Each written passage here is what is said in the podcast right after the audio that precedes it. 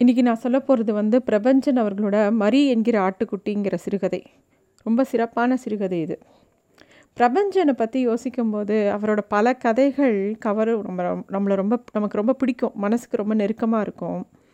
முக்கியமாக அவர் வந்து பெண்களை விட்டு கொடுக்கவே மாட்டார். நம்ம வீட்டில் ஒரு பெரிய அண்ணாவோ இல்லை ஒரு பெரியப்பாவோ நம்மளை வந்து ஏதாவது ஒரு சேட்டை பண்ணால் கூட நம்மளை விட்டு கொடுக்காம அது அப்படி தான் ஆனால் இன்றைக்கி இப்படி பண்ணிட்டா அப்படிங்கிற மாதிரி ஏதாவது சொல்கிற மாதிரி இருக்கும் எனக்கு. பிரபஞ்சனோட கதைகளில் வர பெண்களை அவரை வந்து எப்போவுமே காட்டி கொடுக்க மாட்டார். அவ அவங்கள ஏதோ இவர் காப்பாற்றிகிட்டே இருப்பார் அந்த கதைகளில். அப்படி தான் எனக்கு தோணும். இந்த கதை வந்து ரொம்ப ஒரு நெகிழ்வான கதை. இந்த கதை எப்படி ஆரம்பிக்கிறதுனா ஒரு ஸ்கூல் அந்த ஸ்கூலில் வந்து ஹெச்எம் வந்து கோபமாக சொல்கிறார் தமிழ் சார் அந்த அற்புத மாதிரிக்கு டிசி கொடுத்து அனுப்பிடலான்னு யோசிக்கிறேன் அப்படிங்கிறார் ஹெச்எம் இவர் வந்து உடனே அந்த தமிழ் ஆசிரியர் வந்து யோசிச்சுட்டே கேட்குறையா எந்த அற்புத மே மரி? அப்படின்னு கேட்குறார். என்னையா இந்த ஸ்கூலில் என்ன உனக்கு எத்தனை ஆயிரம் அற்புத மரியாக இருக்காங்க? வந்து அதான் பத்தாம் கிளாஸில் படிக்கிற அந்த பொண்ணு அற்புத மரின்னு உனக்கு தெரியாதா? அப்படின்னு கேட்குறார். அவ்வளோ நேரம் நியூஸ் பேப்பரை படிச்சுட்டு இருந்த தமிழ் ஆசிரியர் அதை மடித்து வச்சுட்டு கண் கஷ்டப்பட்டு யோசிக்கிறார் யார் அந்த பொண்ணு? அப்படின்னு சொல்லிட்டோம் அப்போ அந்த பொண்ணு மனசுக்கு வரா. எப்போவும் சூயிங்கம் மென்னுண்டு ஒரு அலட்சியமாக எந் ஆசிரியர்கள் மாணவர்கள் அந்த ஸ்கூலோட சட்டத்திட்டம் ஒழு ஒழுக்கங்கள் எந்த விதிகளையுமே அலட்சியப்படுத்துகிற ஒரு பொண்ணு. நான் உங்களுக்கெல்லாம் ஒரு பொருட்டாக உங்களையெல்லாம் ஒரு பொருட்டாகவே நினைக்கிறது இல்லைடா நீங்களாம் எனக்கு ஒன்றுமே இல்லை அப்படிங்கிற மாதிரி ஒரு அலட்சியம் அவ அவள் வரும்போது போகும்போது அவருக்கு அப்போ தான் ஞாபகம் வருது அந்த பொண்ணோட முகம். அந்த மாதிரி தான் ஞாபகம் வருது. உடனே இவர் கேட்குறாரு எதுக்கு சார் டிசி கொடுத்து அனுப்புறீங்கன்னு? கேட்டவுடனே என்னத்துக்கா? நீங்கள் இந்த உலகத்துலையா இருக்கீங்களா? அந்த பொண்ணு என்றைக்காவது ஒழுங்காக ஸ்கூலுக்கு வந்திருக்கா? ஆறு மாதத்தில் எண்ணி பன்னெண்டு நாள் வந்திருக்கா அவள் ஸ்கூலுக்கு. சரி வீட்டுக்கு நம்ம வந்து ஒரு கம்ப்ளைண்ட் லெட்டர் எழுதி போட்டோம்னாக்கா ஸ்கூ இந்த எவனா எவனோ ஒருத்தன் லெட்டர் எழுதுறானே ஸ்கூல்லேருந்து ஒரு லெட்டர் வருதே ஒரு ஹெச்எம்னு ஒருத்தன் எழுதுறானேன்னு எதையாவது மரியாதை இருக்கா? அவங்க அப்பா அம்மா யாராவது வந்து பார்த்தாங்களா? யாருமே வரல. அதுக்கு ஒரு ரெஸ்பான்ஸ் கூட இல்லை. சரி அந்த லெட்டரை பார்த்துட்டு ஒரு மெடிக்கல் சர்டிஃபிகேட்டாவது கொண்டு வந்து கொடுத்து ஏதாவது பேசுகிறாங்களா எதுவுமே கிடையாது. இவேனடானா ஏதோ டிஇஓ ஸ்கூல் விசிட் பண்ணுற மாதிரி எப்பயாவது ஒரு தடவை ஸ்கூலுக்கு போனால் போகிறதுன்னு வரா? அதுவும் அந்த பொண்ணு ஒரு ஃப்ரெஞ்சு சைக்கிளை வச்சுட்டு கண்ணுக்குட்டி மாதிரி அதில் ஏறி ஒரு பேண்ட்டு சட்டையும் போட்டுட்டு கொஞ்சம் கூட அடக்கமே இல்லாமல் ஸ்கூலுக்கு வந்துட்டு போகிறா நானும் ரொம்ப நாள் பார்த்துட்டே இருக்கேன். சரி இப்போ ஒரு முடிவுக்கு வந்துட்டேன். அந்த பொண்ணுக்கு டிசியை கொடுத்துடலாம் அப்படிங்கிற. உடனே வந்து இந்த தமிழ் ஆசிரியருக்கு மனசே கேட்கல அவர் வந்து சொல்கிறார் நீங்கள் தப்பாக புரிஞ்சிட்ருக்கீங்க ஒரு பேண்ட்டு சட்டை போட்டு வருது ஒரு தப்பா? அப்படின்னோடனே அந்த ஹெச்எம் சொல்கிறார் யோ உனக்கு என்னையா வயசாகுது? அப்படின்னோடனே இருபத்தொம்போது இரு இருபத்தொம்போது வயசு சார் அப்படிங்கிறார் தமிழ் ஆசிரியர் என் சர்வீஸே நாற்பது வருஷம்.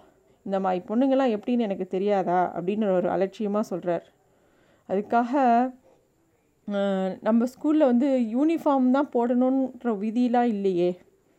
சா பேண்ட்டு சட்டையெல்லாம் போடக்கூடாதுன்னு எந்த விதியும் இல்லையே சார். அப்படின்னு அந்த தமிழ் ஆசிரியர் எப்படியாவது அந்த பொண்ணை காப்பாற்றணும்னு பார்க்குறார் ஆனால் அந்த ஹெச்எம் ஒத்துக்கிறதாவே இல்லை. உனக்கு தெரியாதியா? அவள் வந்து ஏற்கனவே ஒரு தடவை ஸ்கூலுக்கு ஸ்கூலுக்கே வரமாட்டா. அப்படியே வந்தால் ஒரு நாள் வந்துட்டு போனால் எத்தனை பிரச்சனை பண்ணிட்டு போயிடுறா தெரியுமா? அன்றைக்கி ஒரு நாள் அப்படி தான் ஸ்கூலுக்கு வந்துட்டு வாசலில் வந்து ஒரு நாலஞ்சு பொண்ணுங்களோட உட்காந்து பயங்கரமாக சிரித்து பேசின்னு இருக்கா ஸ்கூல் வாசலில் நின்றுண்டு வெளியில் ஸ்கூல் காம்பவுண்ட் வெளியில். அப்போ பார்த்து ஹிஸ்ட்ரி மகாதேவன் சார் வந்து அவகிட்ட போய் இப்படிலாம் பண்ணக்கூடாதுமா அற்புத மாதிரி உள்ளே வா கிளாஸுக்குள்ளே கிட்ட ஸ்கூலுக்குள்ளே போ. இப்படி ரோட்டில் நின்றுலாம் கத்தி பேசாத சிரிக்காதன்னு சொன்னார். உடனே அதுக்கு அவள் வந்து கொஞ்ச நேரம் உத்து அவரை பார்த்துட்டு உங்களுக்கு என்னை பார்த்தா பொறாமையாக இருக்கா சார்னு கேட்டுட்டா. இத்தனை எக்ஸ்பீரியன்ஸ் இருக்கிற மனுஷன் அப்படியே கண்ணால் ஜலம் விட்டுட்டாருயா. ரொம்ப வருத்தப்பட்டுட்டார் அவர். அந்த மாதிரி ஆள் அந்த பொண்ணு. அது மட்டும் இல்லை பிடி மாஸ்டர் எடுத்தால் அவரோட ஒரு தகராறு. எல்லாரோடையும் தகராறு ஸ்கூலுக்கு வந்தால் அவள் வந்து அதனால் நான் வந்து ஒரு முடிவுக்கு வந்துட்டு இந்த டிசியை கொடுத்து அவளை பார்த்தா ஸ்கூலை விட்டு வெளியில் அனுப்ப போகிறேன் அப்படின்னு சொல்கிறார் ஹெச்எம் அதுக்கு இவர் தமிழாசிரியர் சொல்ல இப்போ போய் டிசி கொடுத்தா அவள் எஸ்எஸ்எல்சி எழுத முடியாமல் போயிடுமே சார் வாழ்க்கையே வீணாக போயிடுமே. ஏன் சார் கொடுக்குறீங்கன்னு கேட்குறா அந்த குழந்தைக்கு அதை பற்றிலாம் கவ கவலை இருக்குமான்னு தெரியல. ஆனால் வந்து ஹெச்எம்க்கு ஒரே கோவம். ஹெச்எம் வந்து அந்த கழுதை எப்படி போனால் எனக்கு என்ன அப்படின்னு கோவமாக போகிறாரு இந்த தமிழ் ஆசிரியருக்கு மனசே கேட்கல அவர் வீட்டுக்கு போனப்புறம் யோ யோசிக்கிறார். நமக்கு எதுக்கு இந்த வம்பு? அப்படின்லாம் நம்மளால் இருக்க முடியாது. அப்படின்னு அவர் யோசிக்கிறார். நமக்கு எதுக்கு என்று என்னால் இரு இருந்து விட முடியாது. அது என் சுபாவமும் இல்லை. அத்தோடு அந்த மரி என்ற ஆட்டுக்குட்டி ஒரு சின்ன பெண். அப்படி என்ன பெரும் பாவங்களை பண்ணிவிட்டாள்? அப்படியே தான் இருக்கட்டுமே. அதற்காக அவளை கல்லெறிந்து கொள்ளதான் நான் என்ன அப்பழுக்கற்ற யோக்கியன்? அப்படின்னு யோசிக்கிறார். அவரோட ஒய்ஃப் சுமதி கிட்ட சொல்கிறார் இந்த கதையை இந்த மாதிரி ஒரு பொண்ணுக்கு டிசி கொடுக்கலான் இருக்காங்க அந்த பொண்ணு இந்த மாதிரி இருக்கும் அப்படின்னோடனே அவங்க ஒய்ஃபும் சொல்கிறாங்க உங்களுக்கு எதுக்கு இந்த வம்பெல்லாம்? நீங்கள் விடுங்க. அவர் ஹெச்எம் சொல்கிறத பார்த்தா அது ரொம்ப ராங்கி பிடிச்ச பொண்ணாக இருக்கும் போல் இருக்குது நீங்கள் தேவையில்லாமல் அங்கே போய் அது அதுக்கிட்ட மரியாதை கெடுத்துட்றாதீங்க அப்படிங்கிற மாதிரி ஒரு ஒய்ஃப் சொல்கிறார் இவர் அப்படி இப்படியே ஒரு ஒய்ஃபை கன்வின்ஸ் பண்ணி சரி வா நம்ம போய் அந்த குழந்தை என்ன தான் பண்ணுறான்னு பார்த்துட்டு வரலாம். அவள் வீடு வரைக்கும் நம்ம போயிட்டு வரலாம். ஏன்னா லெட்டர் போட்டு கூட அவங்க வீட்டிலேருந்து எந்த ரெஸ்பான்ஸும் இல்லை. அதனால் இவர் வந்து அவர் ஒய்ஃபை கூட்டின்ட்டு அந்த பொண்ணோட வீட்டுக்கு போகிறார் என் வீட்டுக்கு ரொம்ப தூரத்தில் இல்லை அவள் வீடு. ரயில் நிலையத்துக்கு எதிரே இருந்த வரிசை வீடுகளில் திண்ணை வைத்து முன்பகுதி ஓடு போட்டு பின்பகுதி ஒட்டிய பழங்காலத்து வீடு அவளுடையது. விளக்கு வைக்கிற நேரம். திண்ணை புழுதி படிந்து பெருக்கி வாரப்படாமல் கிடந்தது. உள்ளே விலை மதிப்புள்ள நாற்காலிகள் சோபாக்கள் இருந்தன. ஆனாலும் எந்த ஒழுங்கும் இன்றி கல்யாண வீடு மாதிரி இறைந்து கிடந்தன. இவர் வந்து அந்த வீட்டுக்குள்ளே போய் மரி அப்படின்னு ஒரு குரல் கொடுக்குறாரு. ரெண்டு மூணு தடவை கூப்பிட்டப்புறம் அங்கே சத்தமே இல்லை. ஒரு மூணு நாலு தடவை கூப்பிட்டப்புறம் உள்ளேருந்து யார்? அப்படின்னு ஒரு குரல் கேட்கறது அந்த பொண்ணு வந்து கலைந்த தலையும் தூங்கி எழுந்த உடை சுருக்கங்களோடும் சட்டையும் கைலியுமாக வெளிப்பட்டாள் மரி. என்னை பார்த்ததில் அவளுக்கு ஒரு ஆச்சரியம். வெளிப்படையாக அவன் முகத்தில் தோன்றியது. என் மனைவியை பார்த்ததில் அவளுக்கு இரட்டை ஆச்சரியம் இருக்க வேண்டும். உடனே அந்த பொண்ணு பதறி போய் வாங்க சார் வாங்க உட்காருங்க அப்படின்னு சொல்லிட்டு வீடெல்லாம் கொஞ்சம் ஒழுங்குபடுத்த பார்க்குறா. அவரை உட்காத்தி வைக்கிறா.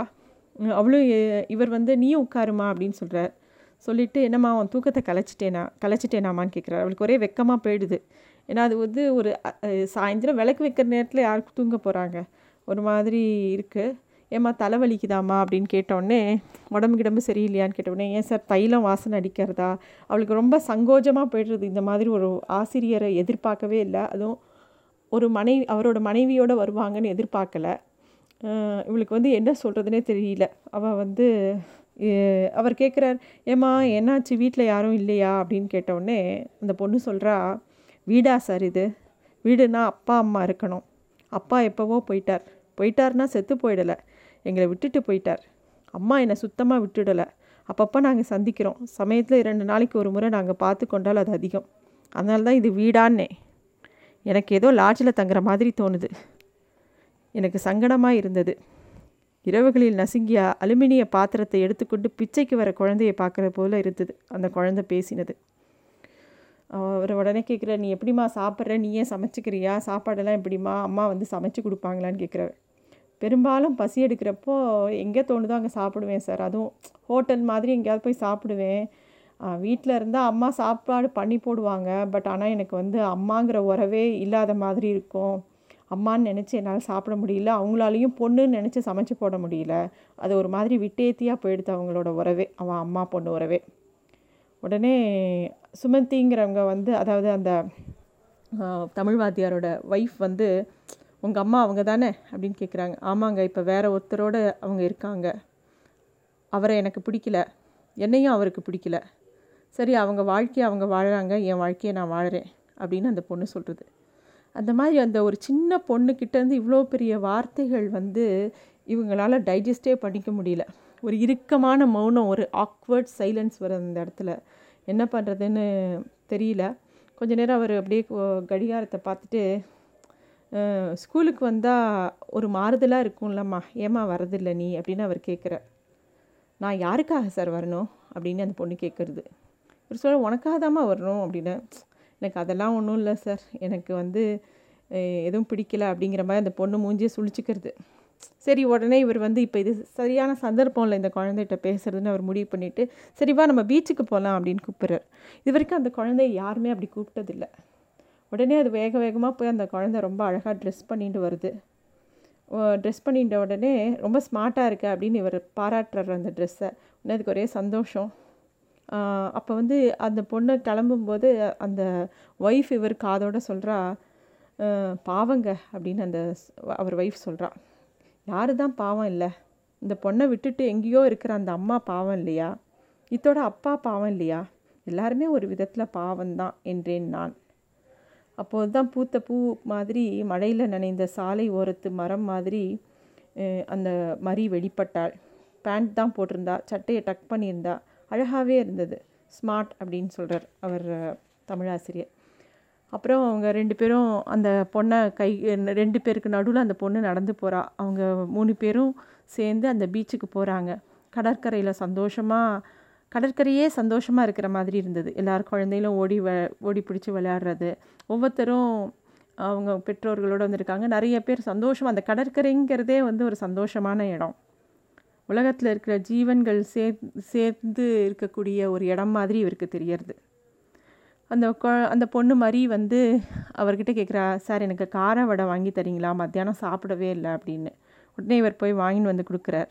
உடனே அந்த தமிழாசிரியரோட ஒய்ஃப் வந்து சொல்கிறா இன்றைக்கி நீ ராத்திரி எங்களோட தான் சாப்பிட்ற அப்படின்னு சொல்கிறா இல்லை இல்லை வேண்டாம் அப்படிங்கிறாவோ அந்த பொண்ணும் இல்லை இல்லை வா அப்படின்னு சொல்லி வீட்டுக்கு கூட்டின்னு போய் அவர் சாம்பாரும் கத்திரிக்காயும் கறியும் சமைச்சு கொடுக்குறாங்க. அந்த பொண்ணு வந்து செம்மையாக இருக்குது சூப்பராக இருக்குது அப்படின்னு சொல்லி அந்த பொண்ணு சாப்பிட்றது.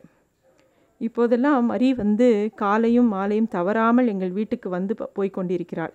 கா காலையில் இட்லி எங்கள் வீட்டில்தான் வருஷம் முந்நூற்றறுபத்தி நா அறுபத்தைந்து நாட்களும் எங்கள் வீட்டில் இட்லி அல்லது தோசை தான். அவர் சொல்லுவாராம் விளையாட்டாக ஆட்டுக்கல்லை ஒழிச்சு வச்சாதான் இந்த வீட்டில் இந்த இட்லி தோசை நிற்கும் அப்படின்னு சொல்லிட்டு. அந்த பொண்ணு வந்து டெய்லி அவங்க வீட்டுக்கு வர ஆரம்பிச்சிடுறது காலையிலையும் சாயந்தரமும்.